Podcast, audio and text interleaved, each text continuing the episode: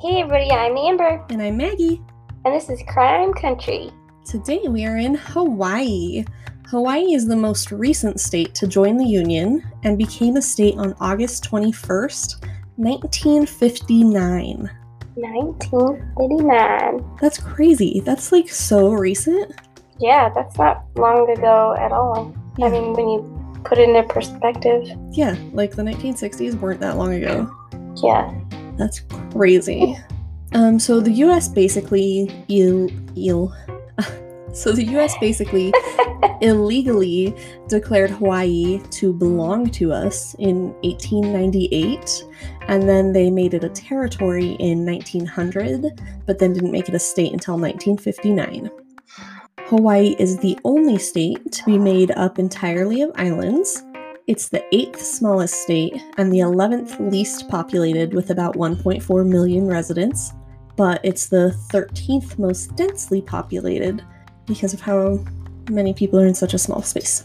Hawaii is a major agricultural exporter, but also has tourism and military defense as major economic factors.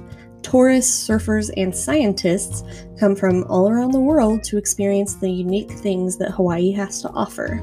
If you visit Hawaii, you can see beautiful beaches, nature, animals, volcanoes, Pearl Harbor, and many, many, many more tourist attractions.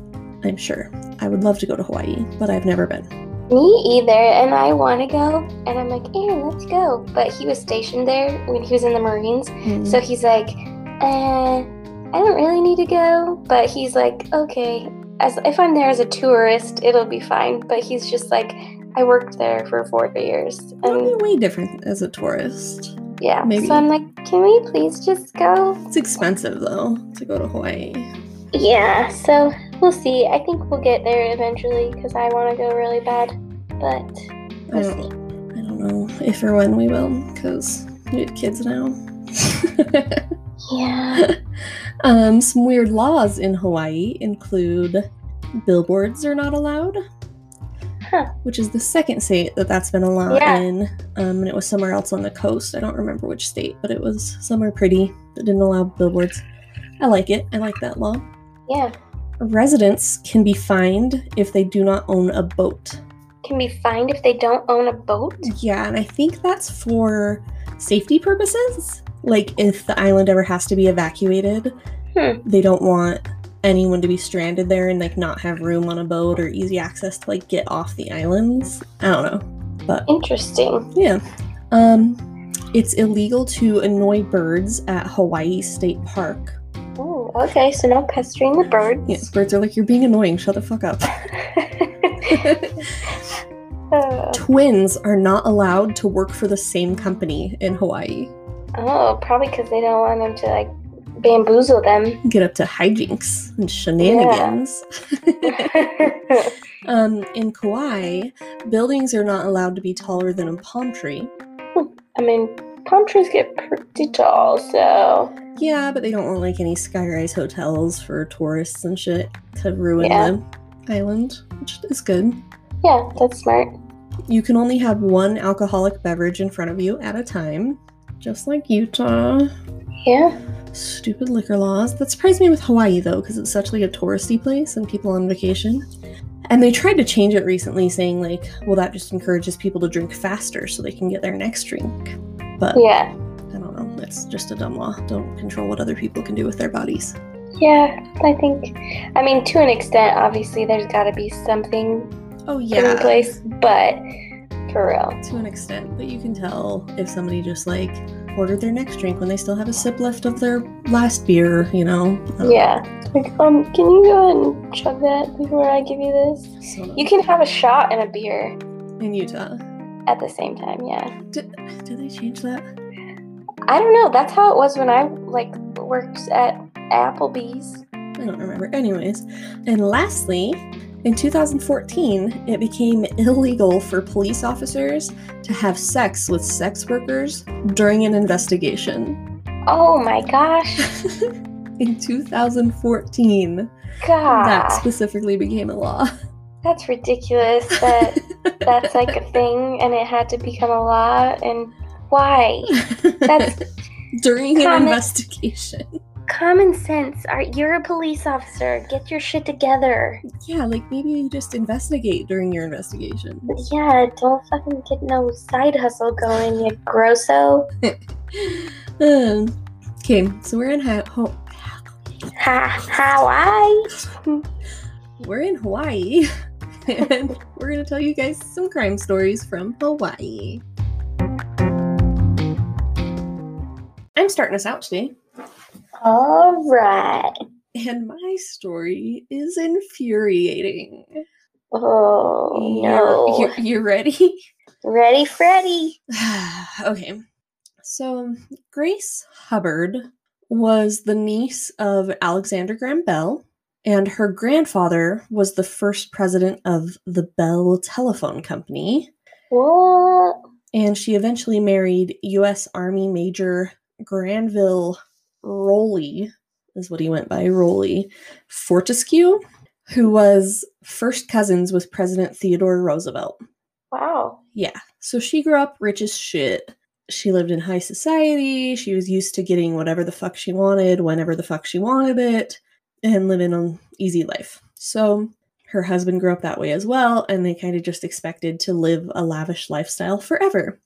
But her husband, Rolly, didn't end up having a successful career. Um, and once he retired from the army, he like didn't do anything else. And so they didn't really have any money coming in. And he may have been a drunk as well, Oh. that just like traveled a lot and wasn't really around. But that didn't keep Grace from like maintaining appearances. So she had family homes that she lived in in Washington, D.C. and New York that helped her keep up those appearances. She didn't have to pay for them, they were family owned for years and years and years.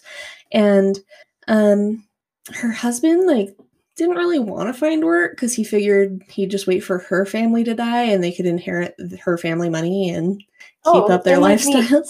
Then they'd be set. Yeah. So, you know, just try and wait it out and get by on nothing until then, apparently. I don't know. That's Um, the way to go. That's the way to live. yeah. And he's he's he's not the villain of the story, but she was all for keeping up appearances. Uh, and apparently he sucked, but it was really hard to find unbiased stories about this, and I'll get into that at the end, but I don't poor Grace, her husband didn't want to work. She never worked, but her husband didn't want to, and so she struggled to keep up appearances. oh yeah. Okay. so Grace had three daughters. The oldest one of these was Thalia. One place I saw it said her name was Talia, but everywhere else said Thalia. So I'm gonna go with Thalia.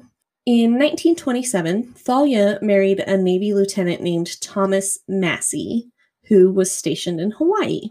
So she moved to Hawaii with her husband. He wasn't stationed there when they got married, but he moved there, so she moved there. And then Grace was like, Oh, I can't be that far away from my baby girl. So she bought a house in Hawaii as well, so she could be near her daughter.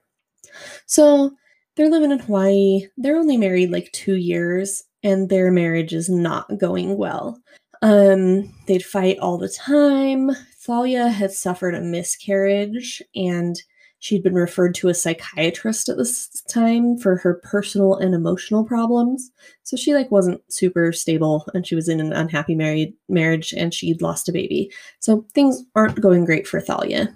So the couple is fighting a lot. They're not doing well, but on the night of September 12th, 1931, there's a Navy night dance at the Ala Wai Inn in Waikiki.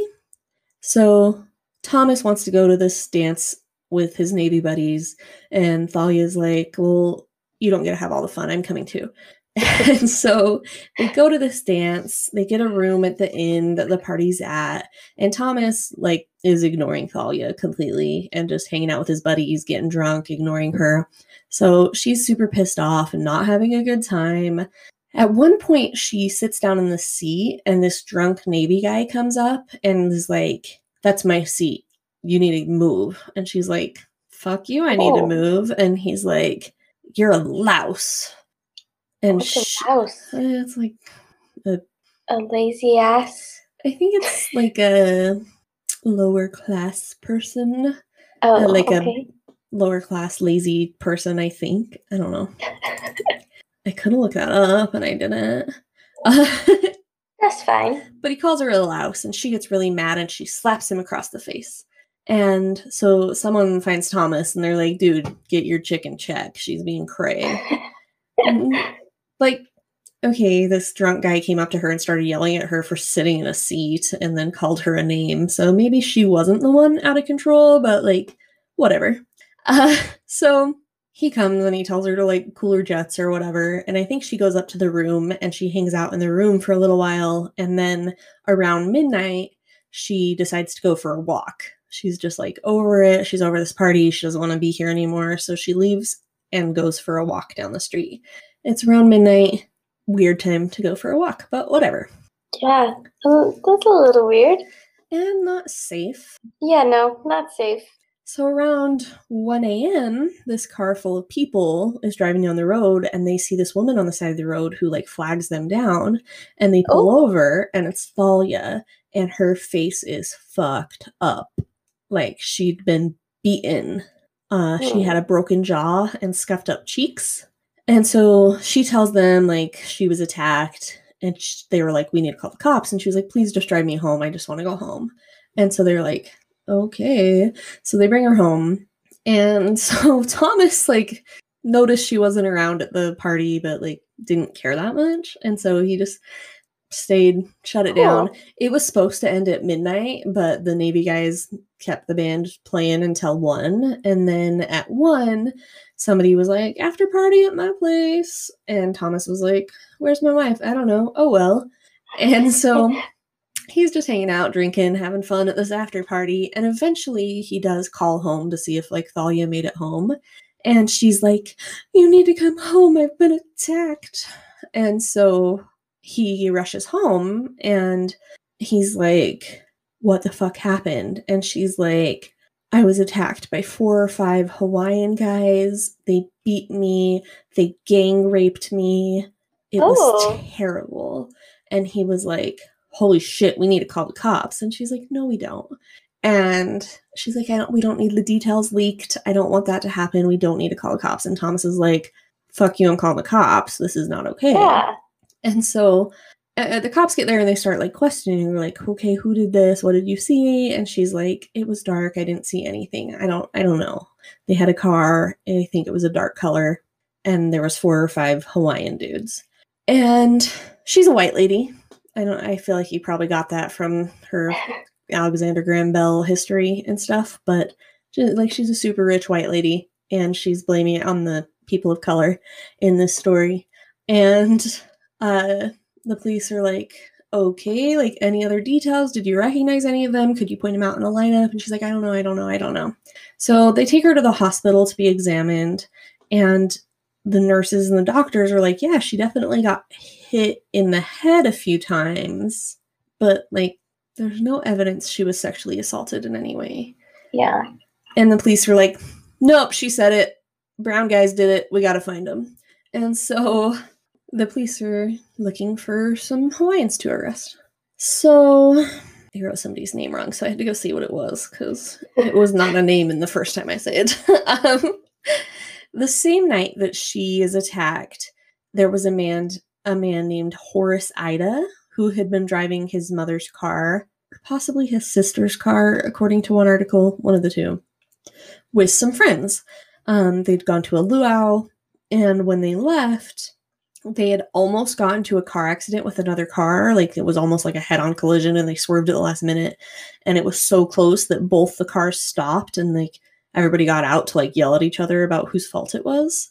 And there was a lady in the oncoming car who was like screaming at one of the guys and it wasn't Horace the driver but it was this other guy and he was like screaming back at her and he eventually like hit her in the face. And so Ah, like it was almost like a full out brawl but every like some their calmer heads prevailed and everybody got back in their own cars and left. So the lady hadn't memorized the license plate number of the car that that had happened with so she could report it to police because a dude hit her in the face which is not okay yeah. so she goes to the police and tells them this happened. And it was like around the same time as Thalia's attack. And there was five Hawaiian dudes in this car. So the police are like, whoa, two white ladies were attacked the same night. These were obviously related. We have the license plate number. We got them. So they get the license plate number. They look it up. It's of Horace's mom and or sister. Unsure. I'm pretty sure it was a mom. So I'm just gonna say mom. So they look up the license plate number. It's the single lady's car. So they go to her house and she's like, Oh, my son drove my car last night. So they wake him up at like the wee hours in the morning and he's like, Oh yeah, I know what this is about. Like my buddies slapped that lady. I'll I'll definitely come in and talk to you guys. And the police are like, You're a rapist. And he's like, Whoa, what? He's like, Whoa, whoa, whoa, whoa. Hold up. And the police were like, mm, the doctor said she she wasn't raped, but we don't care. You're a rapist. And even the people in the car that picked up Thalia on the side of the road were like, she was wearing like an evening gown and it wasn't even wrinkled. Like everything yeah. looked perfect on her except her face. But okay, whatever. The police just knew that Horace and his four poor friends, like these were like impoverished people of color that lived on Hawaii. They the police just knew these guys did it. So she said that they raped her six or seven times in the bushes, and she didn't have much other information to give them. But uh okay, I'm getting ahead of myself. So the police pick up Horace. They he tells them like he was at this luau and he was like, "Yeah, I had four buddies with me. We went to a luau. We left around midnight. We were driving home. There was the incident with the other lady. My buddy hit her. Not cool. Sorry about that." And they were like, "We're taking you in to be identified by the lady who got raped." And so they bring him in front of Thalia. I don't think there was like this is before Hawaii is a state. It's just a territory at this point. So I don't, and it's only 1930 or 1931.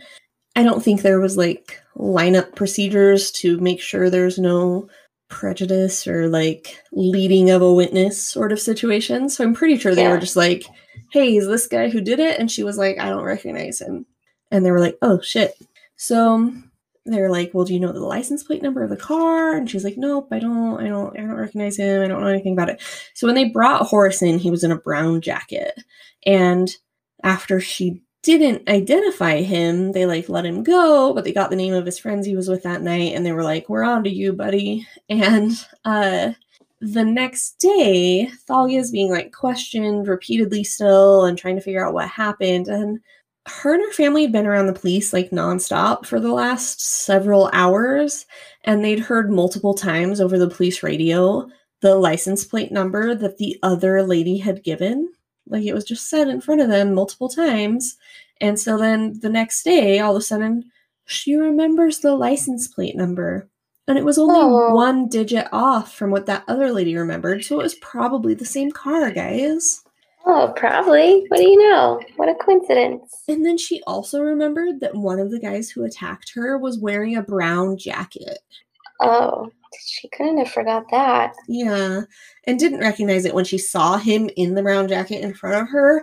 But like the um, next day, she remembered the license plate number because that's how that kind of thing works. You see a license plate number and you completely forget it. And the next day, you're like, 574 JKF.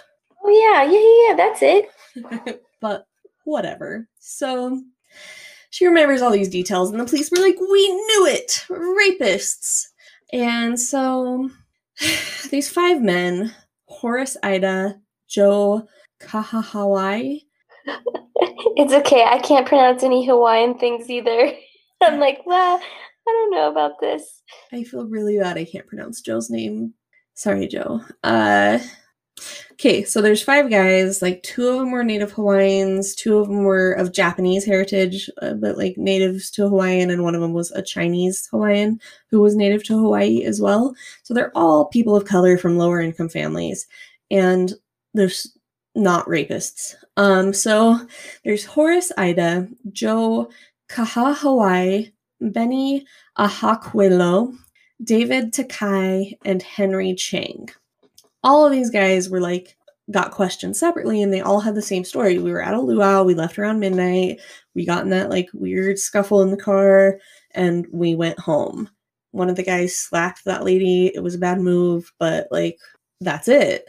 We were nowhere near where that other lady was attacked. It was across town. This is where we were. This is when we got home. Tons of people saw us at the luau. They saw us leave. Like, our families can tell you when we got home. And the police are like, nice story, fellas. You're arrested for rape and assault. So, at this point in time, there was a lot of racial tension in Hawaii between the native Hawaiians and like the rich white people moving to Hawaii and realizing how nice it was, slash, like the Navy higher ups that were also mostly white people. Yeah. So the Navy had like a really large present presence and was run by a lot of white people. So there's these native people who are like, what the fuck? Our lands are being overtaken. And I'm sure like at first they were like, oh, this is good. We're gonna have more opportunity for jobs and stuff. But then they started being discriminated against like horribly. And so it's becoming a problem. And uh tourism had just started escalating within like the last 10 years. And so like all of the companies and like the Navy and the United States government was happy with the tourism increasing because that meant money for all of them. So it was good things, but the racial tensions were causing problems there as well. So at this point in time, Hawaii, like I said, was a US territory, but not a state.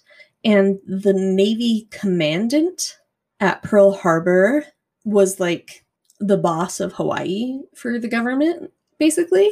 And he didn't want this story to get out of these Hawaiian guys attacking a woman because it would hurt tourism. It would make the um, people in Washington D.C. question whether or not he was abil- whether or not he had the ability to maintain order, and whether or not they needed to bring in martial law to Hawaii because it was a territory, so it fell in this weird law loophole of like not being under the U.S.'s laws, but they could declare martial law and just like have fucking army ran government there, and nobody wanted that but Right. it was on the table if there was huge racial racial problems.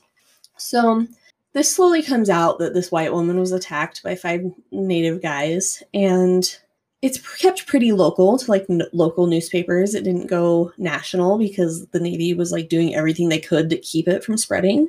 Yeah, they're like, let's go ahead and keep this on the hush hush. Yeah, let's just get these guys prosecuted, get this all over with, and like All not today. not freak people out. So the newspapers were super biased. Uh, they described the five men of color as thugs, degenerates, and fiends, but Thalia was described as a white woman of refinement and culture. Ugh.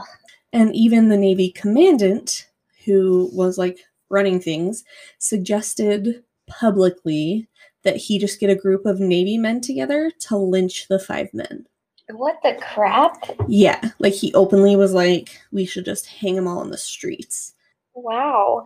Especially when her story doesn't make sense. Like, Yeah, it doesn't match up. yeah. So, um, and not to mention that a bunch of the Navy guys just referred to Native Hawaiians as N words. Really? Yeah, like all like super racist. Like it was bad. Wow. So, as this case is going forward against these guys, Thalia's story starts to fall, fall apart immediately. The cracks are apparent. And it basically would have been impossible for these men to have attacked her. They were across town at like the exact same time getting in that altercation with the other lady. Yeah. There's no way they could have had that altercation, got in their car, gone across town, attacked her, raped her six or seven times in the bushes, and all been home before she was found. Like it's just impossible. Um that doesn't doesn't line up. no. And witnesses also came forward saying that they saw a single white man following Thalia down the street minutes before her assault took place. Oh, a single white man. Hmm. No way. And the nurses and the doctors and the people who picked her up said like "Mm, she just looked like she got hit in the face which she definitely did. She had a broken jaw, but come on. So the trial proceeds, of course, because why why wouldn't it? And Grace Fortescue, her mother, Thalia's mother, had been back at one of her other homes in Washington, D.C. or New York when this all took place. And of course, she rushed to be by her daughter's side. And despite most of the local articles being super racist and terrible and calling the men thugs and fiends and saying Thalia was just like a poor innocent white woman, some of the truth was coming out. And people were like pointing out the cracks in Thalia's story. And even some police officers were like, this trial is a sham. But those people, those witnesses, those police officers were barred from going to the hearing at all. What? Yeah, so they couldn't even go in the courtroom because it was super racist and they just wanted to convict the brown guys because it was easier.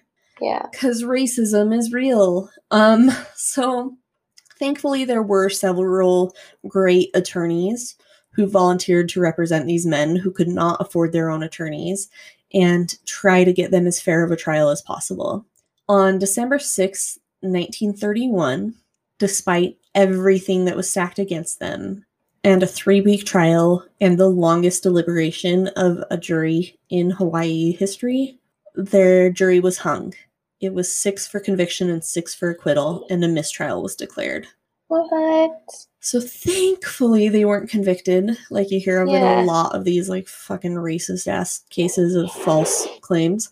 Uh, but they had to decide if they were going to try them again because it was a hung jury. So they're weighing that and haven't pressed charges again yet or whatever they have to do. But Thalia's mom and family and friends just could not wait for that and just had to take justice into their own hands. So, Grace Fortescue, Thalia's mother, was used to getting what she felt she deserved and used to not paying consequences for anything bad she ever did. And right now, her daughter needed justice. So, first, Grace arranged for Horace Ida, the driver of the car, to be kidnapped and brutally beaten. He was seized by a carload of sailors and beaten, clubbed, and whipped with leather belts. oh my gosh. He was lucky to escape with his life. Like he almost was murdered, but somehow escaped. Jeez. Yeah.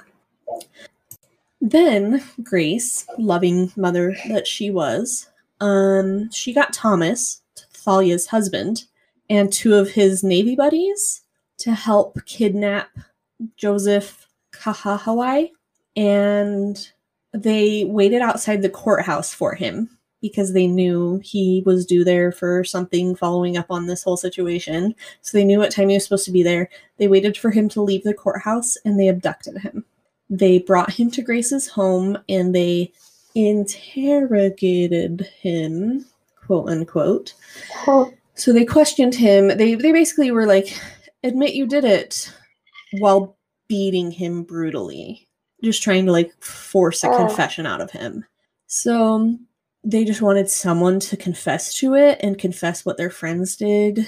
So all of them would go to prison. And during all of this, none of them confessed. None of them gave a false confession. Like they were each offered plea deals, basically saying like, if you tell us the rest of your friends did it, you get uh, you get away with no charges. Like we'll what's that called? Uh, exp- not expunge. Uh, um, it's gone from my head.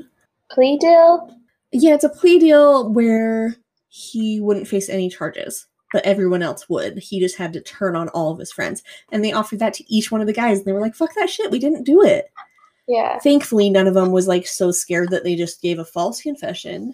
But Right. so Joe's abducted and he's being beaten horribly by these three Navy guys while this old lady watches. And he's like, I'm not confessing. We didn't do anything.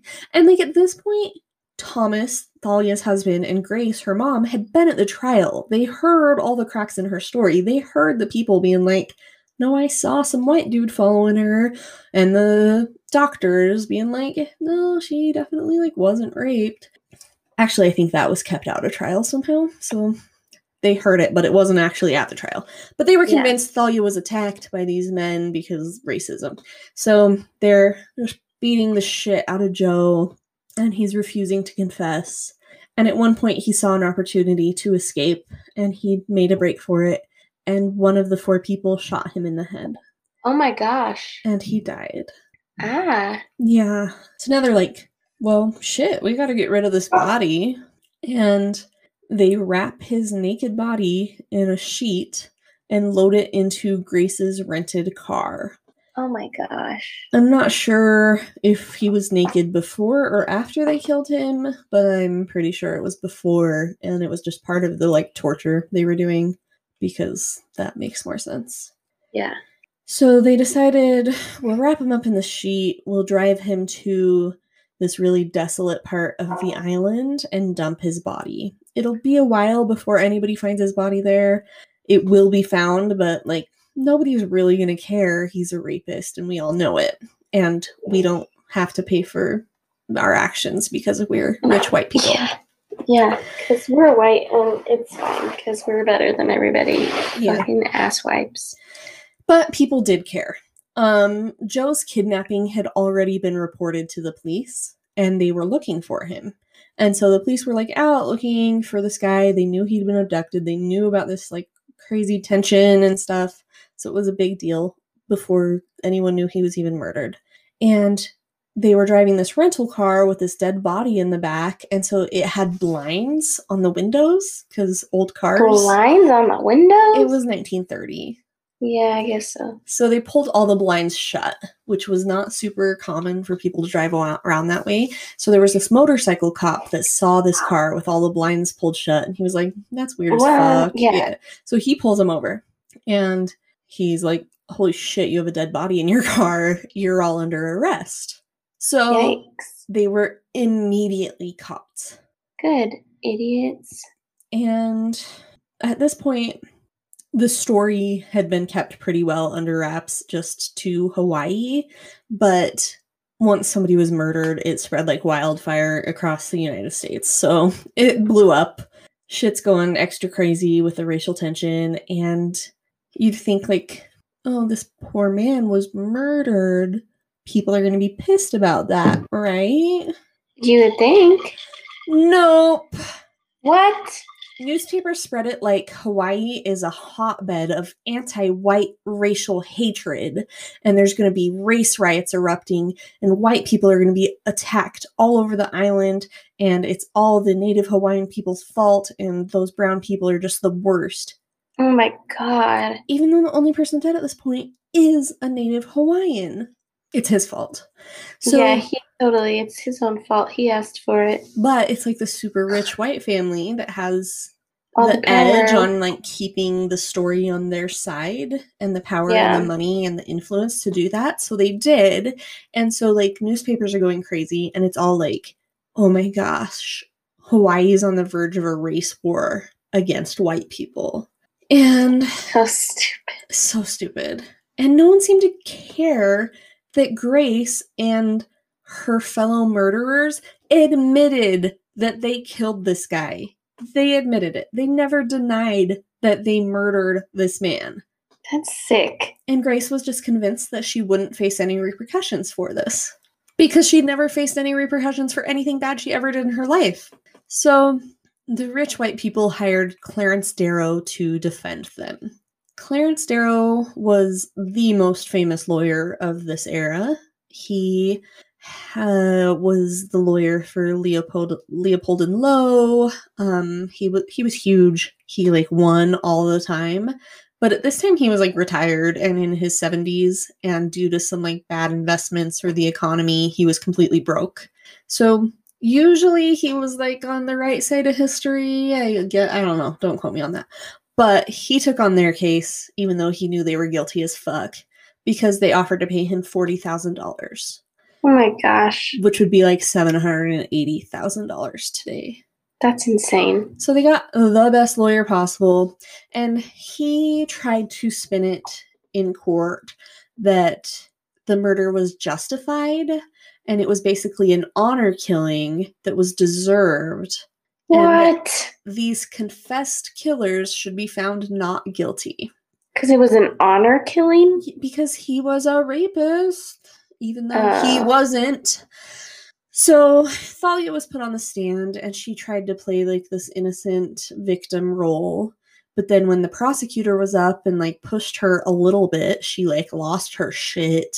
She screamed, she ripped up some evidence that was in front of her, and she stormed Ooh. off the stand. Which makes you look super fucking not innocent. Yeah, that doesn't look good for you. But the courtroom was full of her supporters, and everybody burst out into applause for her. Oh, she's she's sticking it to the man. Yeah. So, like, this whole trial is a huge news story, like the biggest of its time.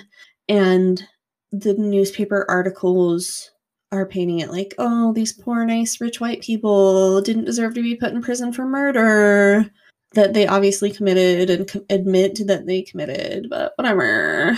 So, most people believed that this jury would be hung like the first jury because they did it, but like there was so much support for them being let off that it was scary for a jury to convict them because they lived in Hawaii and the Navy was so ingrained in most things in Hawaii at that point in time. Like companies had ties to the Navy. And so if you're on the jury that convicts these people, you could lose your job. You could be fucking killed Oh. by angry people that know you were on the jury. You know, like everyone wants you to acquit these people. So everybody was like, it's going to be a hung jury. And then the government's going to come in and just like not try it again because of these this prospect of a race war. And what was hanging in the balance was martial law, like I said before. So Yeah. if they were found guilty, people thought there was going to be race riots and martial law was going to have to come into place and no one wanted that on either side of the party and so they were thinking like the government wouldn't pursue a second trial it would kind of all just fade off into nothing and the islands would still remain under like civilian control which if they were found guilty everybody was pretty sure it was going to go into martial law basically Yeah. so somehow, despite all of this, the jury found them guilty. What? Yeah. So the jury was made of six people of color and six Caucasian people. And despite the threat of outrage and retribution, all 12 people voted guilty Good. of manslaughter. Manslaughter?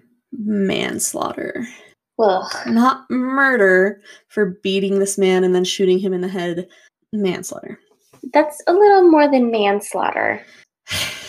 yeah. So obviously this was a lesser charge than they deserved, but manslaughter came with a mandatory 10 year sentence. But because the government was so worried about riots and martial law and blah blah blah blah blah, territorial governor Lawrence M. Judd commuted the 10 year sentence for all four people to one hour to be served in his office. One hour? The four murderers had to serve one hour in his office. So what they do? Just have a fun little social gathering? Did they have cocktails together or something to celebrate Probably. For that one fucking hour? Freaking ass wipes. Yeah. So they chilled with the governor for an hour and they were free to go. All Oh of them God. left Hawaii within the next couple days, never to return, leaving the islands in like racial instability. So, uh, martial law never happened, thankfully, but these murderers never came to justice. Thalia divorced her husband like a year later, and then she died by suicide in 1963. So, like 30 years later. People like to say it's because she felt guilty about the whole thing, but it took her 30 years. So, I think she just struggled with depression. But um, Grace, her mother, who orchestrated the whole murder and the kidnapping and beating of the other man, lived to be 96 years old and What? served one hour of time for her crimes. After the murder, tr- murder trial, an independent investigation was done on the rape allegations, and it was found that the accused men could not have possibly committed the alleged rape and attack. It's believed that the rape never actually happened, and she just wanted to make her husband feel guilty about ignoring her at the party, basically. Oh my gosh. So you have to go so far to She didn't want anyone to call the cops. She told the people driving the car not to call the cops. She told her husband not to call the cops. It spiraled and then she couldn't backtrack.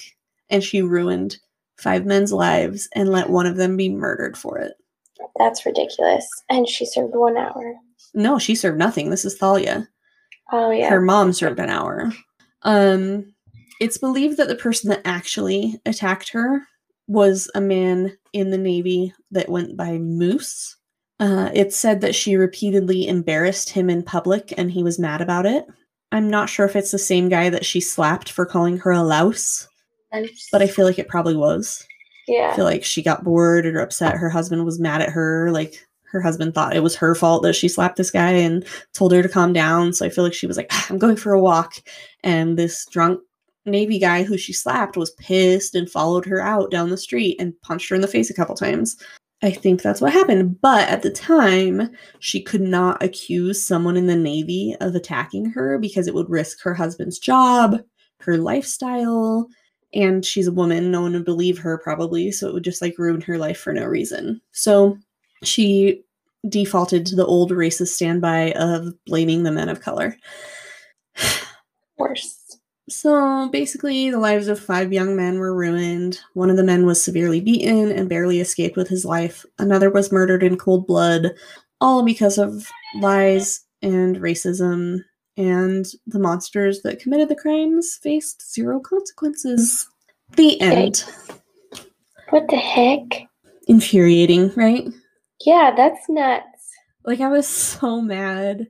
And I was like, I have to tell this story because it's very not well known and it's such a good example of this type of thing. It happens all the fucking time still to this day. Like, I was attacked. It was a, two black guys. You- no, Yeah. it wasn't. Yeah, it wasn't. You're a fucking liar. But let's believe you because you're just this privileged white woman. And they were admitted they did it. They admitted they shot him That's in disgusting. the head. They were caught with his naked, dead body in their car. But it was just manslaughter. It's fine. None of them spent a day in jail. That's ridiculous. Yeah, so that's my infuriating case. Sorry. One hour. I cannot believe that. Yeah, right? Ugh. And not even in a prison cell, in No, his fucking office. In the governor's office. They probably did have like freaking drinks and just chilled out and was like, oh, Probably. another another day in life. Probably. Like, seriously. They pro- he was probably like, Can I guys- get you guys anything? I'm so sorry we have to go through with this. yeah. It could be worse. I'm so sorry. this is silly, I know, but we had to do something. Huh. One hour. Okay, I need another drink. Okay, I guess I'll go get a refill for my story. Okay. So my little Polish chickens, they're like six weeks old at this point, and they're so funny looking with their crazy hair. Yeah. I'll post a picture on our Instagram post, but I can't tell if they're hens or roosters because you can't tell until they're more like adult. But if you like look up Polish chickens, you can really tell the difference between girls and boys because the girls' hair is all like rounded and like together and not like crazy, but the guys' hair is more like just like individual strands and like longer and like points like down. And so mine are like too young to tell which way it's going to go. They could be either mm-hmm. way. And they're so like skittish because they can't see well with their huge head of feathers. And so like they're just more skittish of birds. And so they just kind of like run at each other when they get freaked out. And that's kind of like a rooster attitude to like come at another chicken. But it seems more like of a like a scared action. So I don't know. I, they're probably both roosters with my luck, but I don't know. I'm kind of thinking they both kind of look like hens, but it's too early to tell still. So we'll see. I'll keep y'all Yeah. updated. I hope they're hens. I'll Um, post a picture. If anybody knows about chickens, let me know what you think. If my two are boys or girls. Um, Yeah. I, I haven't even like named these ones because we gave them names when they were really little that don't fit them anymore. Oh, okay, because they just their all personalities are changing. No, so we definitely based it completely off looks because of their funny Okay. hair. And so the one that's now gray with a white head was yellow for a long Oh. time. And so it just had this like funny yellow hair. And we were like, oh, that's Rodney because he looked like Rodney Dangerfield. And then we called the other one Einstein because he has like this white spot in his black hair poofage. And so we're like, oh, there's Einstein and Rodney. But then he turned gray and he has this white head of crazy feathers and he looks like Einstein. Like he looks like Einstein. It's like, well, we can't call the other one Einstein when this one looks just like Einstein and nothing like Rodney Dangerfield. So, Yeah.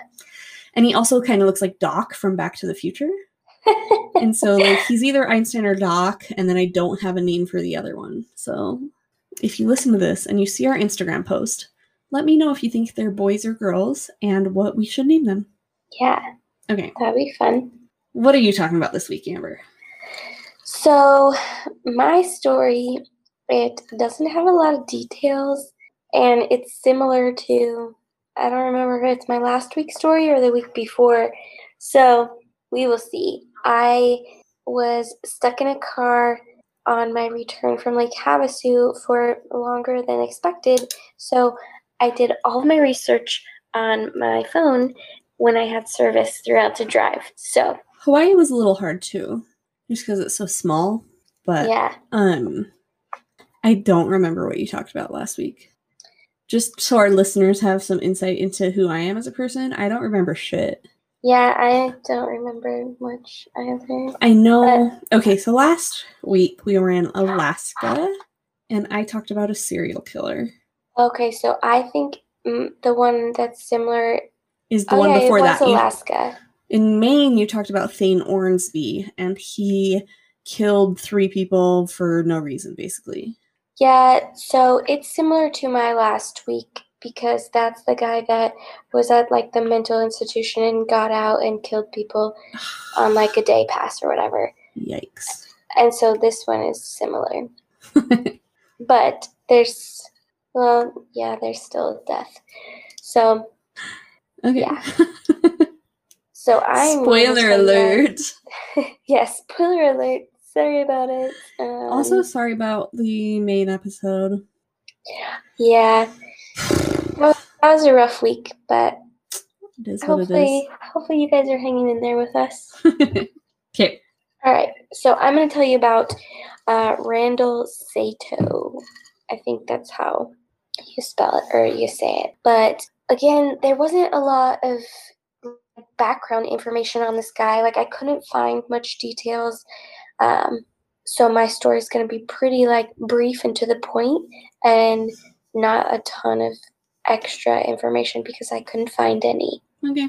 Um, so basically, what this guy did is he escaped a mental psychiatric place, and he actually got from Hawaii all the way to California on his escape.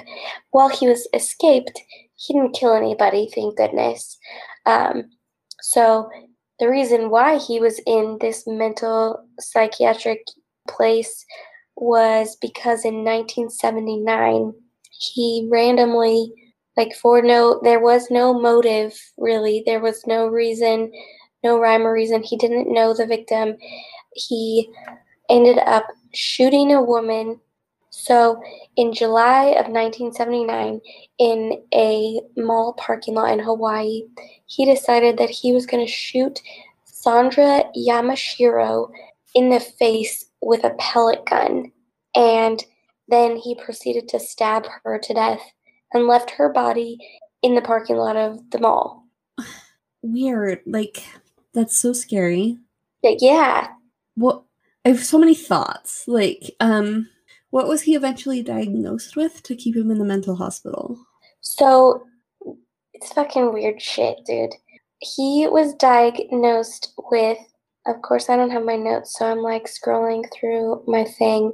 Um, but basically, he was diagnosed with like necrophilia and one other thing. How does that get him off of like being convicted of because Murder. he he was mentally mentally insane. the okay, but like necrophilia doesn't make you commit murder.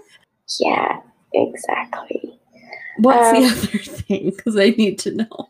Okay, so he was after the murder, he was reportedly diagnosed with sexual sadism and necrophilia or sexual attraction to corpses. Those are not mental disorders that exclude you from knowing that it's wrong to murder. Exactly. That's really fucking weird. Yeah. My other thought I was having is like he shot her in the face with a pellet gun. That sounds very unpleasant. Oh, yeah, right? No, not- I don't I don't want to be shot with a pellet gun in the face. But it's not gonna Anywhere. kill you. So he shoots her in the face with a pellet gun, and she's like, "Ow! What the fuck?" And then he stabs her to death. Yeah. For for no reason. Like he didn't know her. It was just a random random attack. And That's terrible. yeah. Terrible is what I said because it's terrifying and terrible. Just Yeah. like you're going to the mall to pick up something, which is like already my nightmare. And Already my nightmare. you don't even have to add to it. Uh, uh, I don't. I don't go to the mall anymore. That's like not a thing. Yeah, I don't think the mall's gonna be around for um, a long time. It was fun as a teenager just to be like, oh, are there any cute boys? Or they can get a drink from the food court. But like, my sisters witnessed a scary event at a mall somewhat recently within the last couple years. Oh, I don't remember exactly what happened. There was like somebody who robbed a kiosk, something. It was a scary thing, and they were right there. And then that night, I had a nightmare that I was at the mall with my sister Dale, and so Dale like disappeared for a minute, and all of a sudden there was an active shooter in the mall, and we didn't know what was going on. And then I caught a glimpse of Dale, and she was like saving people, but she got caught in the process or shot in the process. So I had this nightmare that she Oh. got murdered in a mall shooting, and now I never want to go to the mall again. oh my gosh. Just because of a dream. But like also it's scary. You hear of a lot of shooting at malls. Yeah, So worst dream ever, basically. And I mean, the world we live in, there could be mass shootings anywhere, but like yeah. I feel like there's more of them at malls than most people acknowledge. And malls are overpriced and there's a lot of germs. And I I just don't need to go there. yeah. I don't think malls are gonna be around a lot longer. I think online shopping and COVID just are gonna be the death of in in person shopping malls. You're probably right. Anyways, back to your terrible story about someone being randomly murdered in the parking lot of the mall. Yeah, so it was 29 year old Sandra Yamashiro, and she was murdered at the mall.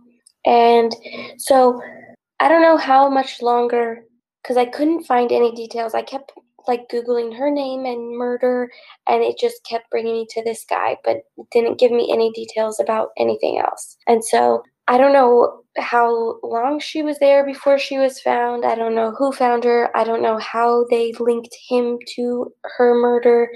I don't know any of that It because I probably quick. it. Malls are super popular in public. It's not common there's someone in the parking lot when there's not other people around. So people probably saw it and like Yeah, probably. tackled him or something. Probably something. So he was caught for it, um, and I'm pretty sure he, like he admitted to it one way or another. And so, anyways, he goes through the the stuff, but then since he's diagnosed with his necrophilia and um, sexual sadism, apparently he was sent to a mental institution instead of prison. Those don't seem like things that should excuse knowing that murdering someone is wrong. Right. No, they shouldn't. It it should not be an excuse. No, not even not even a little bit. That makes no sense at all. Yeah, it's fucking bullshit. Yeah. So in 1981, that's when he got sent to the Hawaii State Hospital, and he would stay there for the foreseeable future. Because 36 years later, in November of 2017, he escapes from the hospital. Wow, that's a really long time. Yeah. Okay, wait. In 1981, he was 29. No, he was like 22. The girl he killed was 29. Okay. I think 81. he was he was early 20s. and it was 81, right? Yeah. So he's like almost 60 and he escapes from. That's crazy. Like he was in the mental hospital for 36 years. Yeah, and then he just decides he's going to escape. And he got away with it. Wow. Yeah, and he didn't just get out of the hospital, he got out of the state. On How? In 2017. yeah. Like how? The advances in traveling between 1981 and 2017, like 9 11 happened 16 years before he did that. How, how did he escape the islands? I don't understand because he got on not just a regular plane, like a chartered plane. And I guess what I saw in one of the articles, like the charter planes, they don't have the same TSA measures. Yeah. So that's how he got away with it. but how did he afford it? See, I don't know because they are, it was like 1500 bucks, I think, for this little chartered plane. It's less than I would think. So, Yeah. But still, I mean, it took him 36 years, but apparently he had 1500 bucks saved up or something. apparently or like someone else was helping him out like it was an outside connection and he was getting help i don't know because he pays for this expensive ass chartered flight to go to california Honestly, And if- 1500 bucks is not that much money. for like a one-way flight I mean, it's a lot, but if you're a criminal on the run trying to get off of Hawaii, it's like twice as much as you'd play f- pay for like a round trip flight for one person. Yeah i guess so like it's like two trips to Hawaii. i'm just That's a it. cheap ass so i'm like that's expensive It is. but i get what you're saying like obviously it's worth it if he's trying to get out of there It's a lot of money, but it's not that much money. It's less than I would have assumed yeah it would take to fly to Hawaii on a chartered plane. Yeah, and how do you even like set up a chartered flight? Like, do you just show up at the airport and just be like, "Hey, I need a chartered plane to take me"? especially when you've been in prison slash a hospital for the last 36 years and like a i guess like a hospital is probably more lenient so he had access to computers and like knew how the internet worked so he probably he could have i don't know they probably monitored stuff but he'd been there so long maybe they just like ignored him who fucking knows man 2017 like the internet is how you schedule that Yeah. So I don't know. Apparently, he must have had some sort of special treatment because um, the article said that he was basically like this charming guy, and so he probably got away with a lot of stuff, just like the other guy. He just was a schmoozer, you know. Um, and I don't know how much truth there is to it because I couldn't find specific articles or specific details, but allegedly he also had sexual relations with three at least three people that worked at the hospital that he was in. Yikes. Yeah like mm, i don't know about it. That's what the fuck is wrong with you? Both of the parties. The workers and the guy. Like yeah. I still can't believe he's not competent to stand trial for those reasons. yeah that blows my mind like mm, i don't i don't get it i don't follow Ugh. So he's es- he escapes. He's on the run. He makes it to California, and again, I cannot confirm because I couldn't find any information. But supposedly, he had like a brother or a family member in Stockton, California. So that's where he was. He was on his way to. So he gets to California and he calls a cab. And so there's actually video of him getting into this cab. And Because that's it's how he- 2017. yeah. So the cab has like a video rolling the whole time he's in the cab doing his business. And so she like or the cab driver, I don't know if it was a woman or a man, but they kind of like, okay, uh, give the heads up because at this point, apparently it took like two hours or more for anybody at the hospital to realize that this guy was gone and not coming back. And they were like, oh, uh, he's missing. But That's pretty quick. It could have been like all night at a hospital where he's been 36 years. I think it was like between two and 10 hours. That's a real big window. Yeah. But there was no like There was Clear. a delay for sure. Yeah. But once obviously they're like, hey, this guy's missing, then there's like an all points bulletin all over. And they had kind of this intel that he might be going to California. So they were like, all right, here we go. Here's the information. If anybody sees this guy, like, he's he needs to be reported. He's escaped the mental institution. That's crazy because, like, California is huge. Yeah. So it's like, what are the chances somebody hears that APB and happens to see him? Because, Right. like, I get Freaking Amber Alerts and I'm like, um, what are, like, I'll try and look out for this license plate number, but I'm I got other things in my mind when I'm driving around, and usually I'm not going anywhere. And I'm like, are they driving past my house? Right. yeah. So thankfully this cab driver like puts two and two together and is like, oh shit, I think this is the guy. And I got him on my camera. So then he quickly gets like swooped up. I think he made it three days it was. He was before he got caught. So um, maybe she didn't know it when he was in her car, but heard the APB later and was like, "Oh shit, let me check my cameras. This might be your guy." That makes more Yeah. sense. Okay. That's probably what it was. Because that would be a pretty quick turnaround for her to like or him, her, whoever the cab driver was. Say to Um, her, whatever. Yeah. It was probably a she. Women are notice noticeable, noticing, observant. yeah, for sure. Definitely. I'm super observant. Um, I think I've confirmed that I'm not. But retrospectively, I'd be like, oh, it could have been that guy. Yeah. So he finally gets caught three days after he escapes. And when they catch him, he has $6,000 cash on his person and then his chartered plane ticket and like two fake driver's licenses. But the fake driver's licenses had his photo on them. So, and they were pretty believable because they had like watermarks on them as well.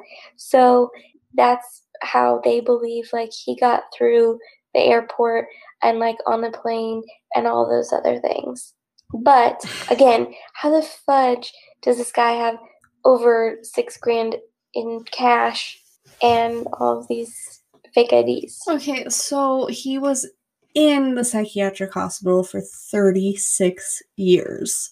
Yeah, And if someone's sending you a hundred dollars a month, let's see. So that would be he was in there for well, he had six thousand dollars plus fifteen hundred dollars, so seventy five hundred dollars divided by a hundred dollars, that'd be seventy five months.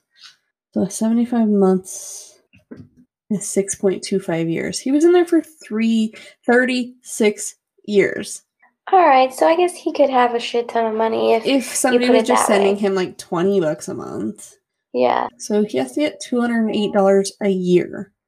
It's not a lot of that's money. easy. Yeah, in a year. So he probably had a family member sending him money, thinking they were helping him out, getting like some extra noodle flavors in the psychiatric hospital or something. mean- Some extra noodles. Noo- noodle flavors. Extra noodle flavors. Ra- ramen flavors, you know. That's what they Yeah. do in prison, right? Uh, that's what TV tells me, okay? but he wasn't even in prison, so he probably had more lenient. And I don't think they could do jobs for money in like a, a hospital like that. Like Yeah. in prison, you could make like 15 cents an hour or some shit doing jobs, but that goes towards your commissary. But he probably just had like friends that he'd be like, hey, Oh, and he probably made pen pals and shit. I bet he had limited access to the internet because it's way more lenient than prison being in a hospital. And they Yeah. knew he was one of their more stable patients. So he had a little bit more freedom. So he probably made like pen pals and they probably sent him like five bucks a month. And it probably didn't take him very long to save up 7,500 bucks. And he was there for 36 years. Yeah, That's crazy. ever. Sorry, okay. that was like a tangent. But So, 36 years, he escapes. He gets caught three days after his escape, and that's in like November of 2017 when he escapes and gets caught. Um, and then his excuse for escaping the place was not to hurt anybody, but just the opposite. He wanted to get out of that place because apparently he was mistreated and he wanted to prove that he could be a functioning member of society. And like basically that was his justification. He's like i wasn't going to hurt anybody. I'm not crazy.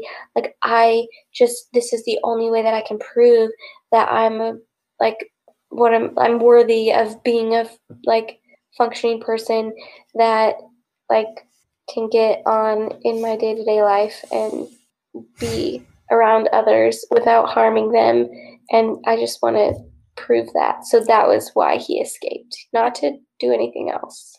I get his thought process because he's been in a hospital for 36 years and he probably was sentenced he was probably like not guilty by reason of insanity so he had to be held in a mental hospital until he was determined to be like sane and that pro- that's indefinite you know?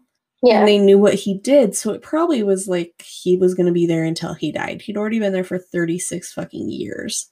And so he's probably right. There's no way he's going to be considered for release ever until he's Yeah. like really old and they don't want to pay for him anymore and think he can't cause any harm or he escapes but escaping's not going to prove to them that you're not guilty. It's going to give them more reason to think you're unstable. right So the only way that works is if you never get caught. So, like, I get his thought process there, but for that to work, you just have to disappear into the night. And that's what he tried to do. He had two other IDs, he had a stash of cash. He was trying, like, he probably eventually would have tried to flee to Mexico or something, oh yeah at some point i'm sure but he only made it three days. Right. Yeah, he didn't he didn't make it very long. But so the hospital people are like, well, he's obviously a master manipulator like but there was no like confirmation. Like mm. everybody the police considered him a danger and all of that, but I don't know the extent of, of how worried or concerned they were, but I mean, this guy shot someone with a pellet gun and stabbed them to death. at random with no Yeah. warning signs. So who knows what he would do next? Yeah, who who knows? And he's had 36 years to just like Plot. tide it over. Yeah. Like Yeah. what's next? Mm, I'm not going to hurt anybody. I just want to prove I'm like a good person and I can like do my part in society. Hmm. Hmm. I don't know about it. Yeah.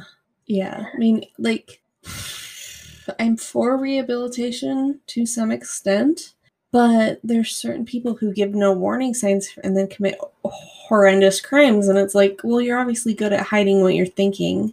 Yeah. And he's not um, diagnosed with anything that I consider that would equal that crime.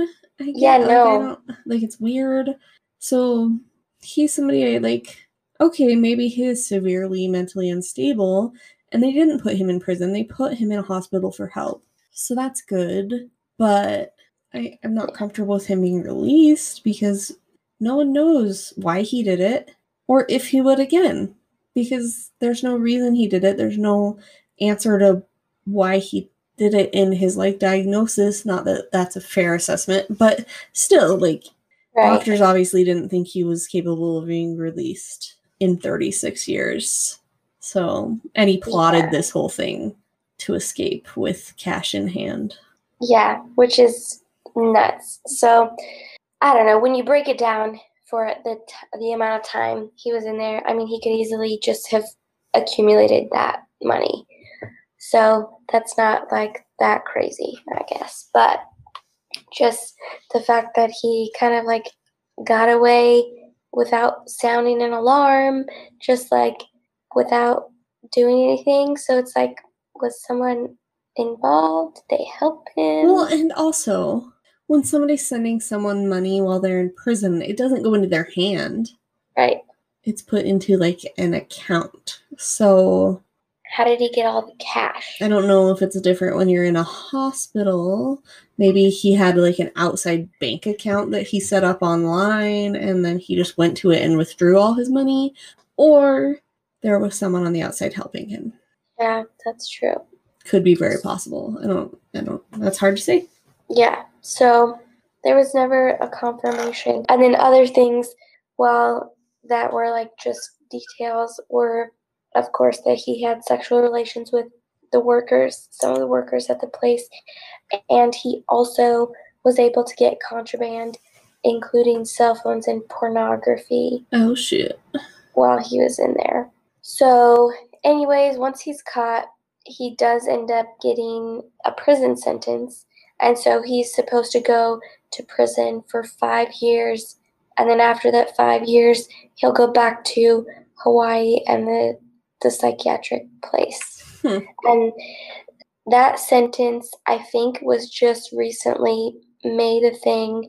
For some reason, like May 6th of 2021 is in my brain, but I'm going through like all the articles that I have open and I can't find that date exactly, but I think it was just recently because it said so 17, 18, 19, 20 because it said 3 years after he was like arrested for escaping, he was sentenced to the 5 years. So I think that's accurate cuz he was arrested in the end of 2017 for escaping November Okay, so, So- the beginning of 2021.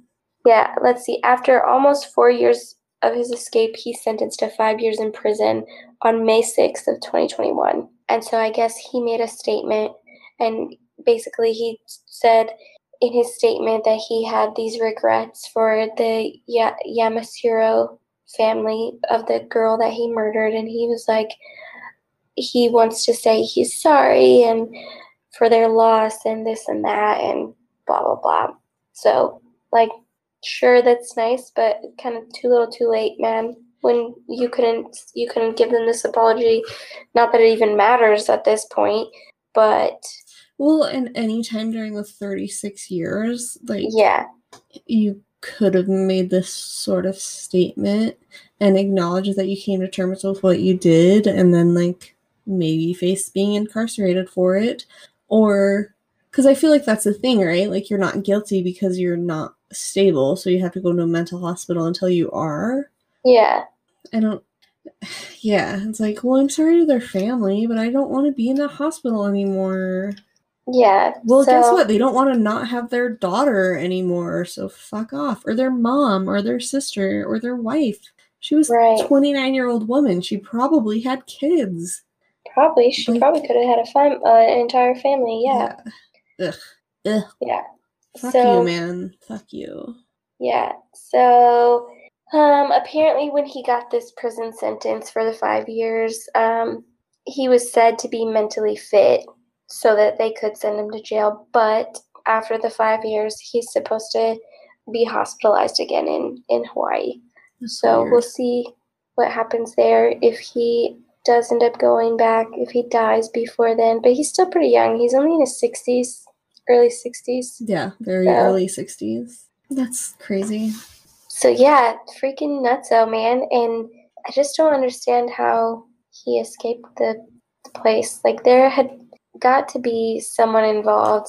And when the police went to go like question the workers or the the facility, they wouldn't they wouldn't speak with them about it. Yeah, because they don't want to get like lawsuits and shit. So they're Yeah. just protecting their own asses. But he'd been there 36 years and he'd been like a model prisoner or like yeah, patient a model manipulator. for 36 years so it was just routine with him for 36 years. Like it's not Yeah. like they he ever tried to escape before so they were their guards were completely down with him. They trusted him. Mhm. he'd been there for so long. They knew him. He was charming and amiable probably one of the better patients they had to deal with. So i guess i'm not as surprised because he didn't escape prison. He escaped a hospital he'd been in for longer than he'd been out of prison. He knew the place, he knew how it ran, he knew the people, he knew his opportunities, and he obviously planned it well in advance to save up that money and get two different IDs. So Yeah. he he probably just knew they didn't keep that good of an eye on him because he wasn't a concern after that much time. Yeah, he definitely knew that he could get away with it, and he did, but it was short lived. Yeah, he got caught quick. He didn't think that much through it. But Yeah. that's crazy. I feel bad for his victim's family. Yeah, that that's rough, and especially for him to like escape and then just be, "Oh, I'm so sorry." Like, no, we don't. We don't need to hear from you. Well, No. my my people didn't ever apologize to their victim, so they thought they were in the right murdering him. So Yeah, that's ridiculous. at least he apologized, I guess. yeah, I guess 36 years later, it's fine. That was um, interesting because it kind of was similar to my last one, but recently he didn't murder anybody. His murder was from 1979. yeah, thankfully he didn't get out and just like murder someone. Yeah, thankfully, but he was he was trying to prove a point that he could be a, a good member of society and he could contribute. I guess I guess I kind of get that. He went to this hospital so young and he's probably surrounded by like severely Unstable people. Yeah. yeah and that'd be hard and so he Mhm. relates more to like the staff and they he's so nice to them and he enjoys interacting with them because it feels stable and so he builds like a good rapport with these people and he feels just like a sane person that doesn't belong there for 36 years so i get like him plotting an escape and stuff like that but Yeah. also i don't think he deserves freedom I think you have to answer for your actions. And when you're 21 years old, you're old enough to know that killing someone means you don't get freedom for the rest of your life because you didn't give them a rest of their life. So, Right. You don't get to make that choice. sorry you don't like being there. You're lucky you're not in prison, sir. Right. Well, now he is for a short stint, but We'll see I'm sure happens. he'll be fine. Okay, well, that was Hawaii. Yeah. If anyone wants to sponsor a crime country trip to Hawaii for us to record from there, you can Venmo me the money for the tickets and uh, just message me. I'll send you that info. It'll be great. Thanks so much. We'll record extra content while we're there. Yeah. Maybe we'll even include a video. Oh, yeah, all the videos. We'll be very drunk. It's okay. Um, It'll it'll be fine. um, if you want to know where we got our details, we link all our show notes, or all our sources in our show notes, and you can look at them there. You can do your own research. There's probably details we missed in other articles, but we do the best we can. We would love it if uh, you guys would go to iTunes and rank uh, or review us. We have nine reviews, and we've been doing this for almost a year. So if you listen and you kind of like us, just like go throw five stars on there and leave a comment that says cool, and we'll love you forever. If you are like me and you have Samsung des- devices, not iPhones, you can go to our Instagram page and click on the link in our bio, and it brings you to like the iTunes page. And I think you can add a review from there, and we would just really appreciate it. So please give us five stars. It would just help us get noticed a little more, get a little bigger of an audience, um, or whatever. If not, no big deal. Whatever. We love you guys either way. it's true. Uh, next week we're gonna do Puerto Rico.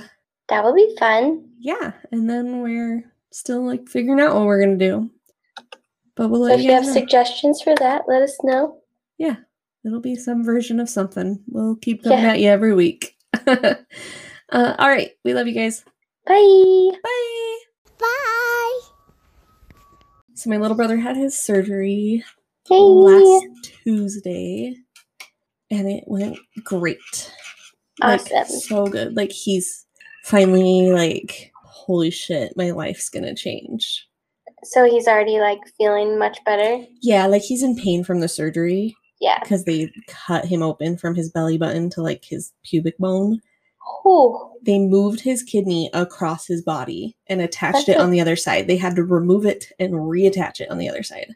yikes. It's a huge sur- surgery. And so he Yeah. has like this tube coming out of the one side that they moved it from that's like draining the arteries that were on that side like into a bag that's just like hanging off of him for oh, hopefully he gets it removed tomorrow but it just depends like how much is drained i guess and then so he has a long recovery because it was a huge surgery so he still has like pain from the surgery yeah.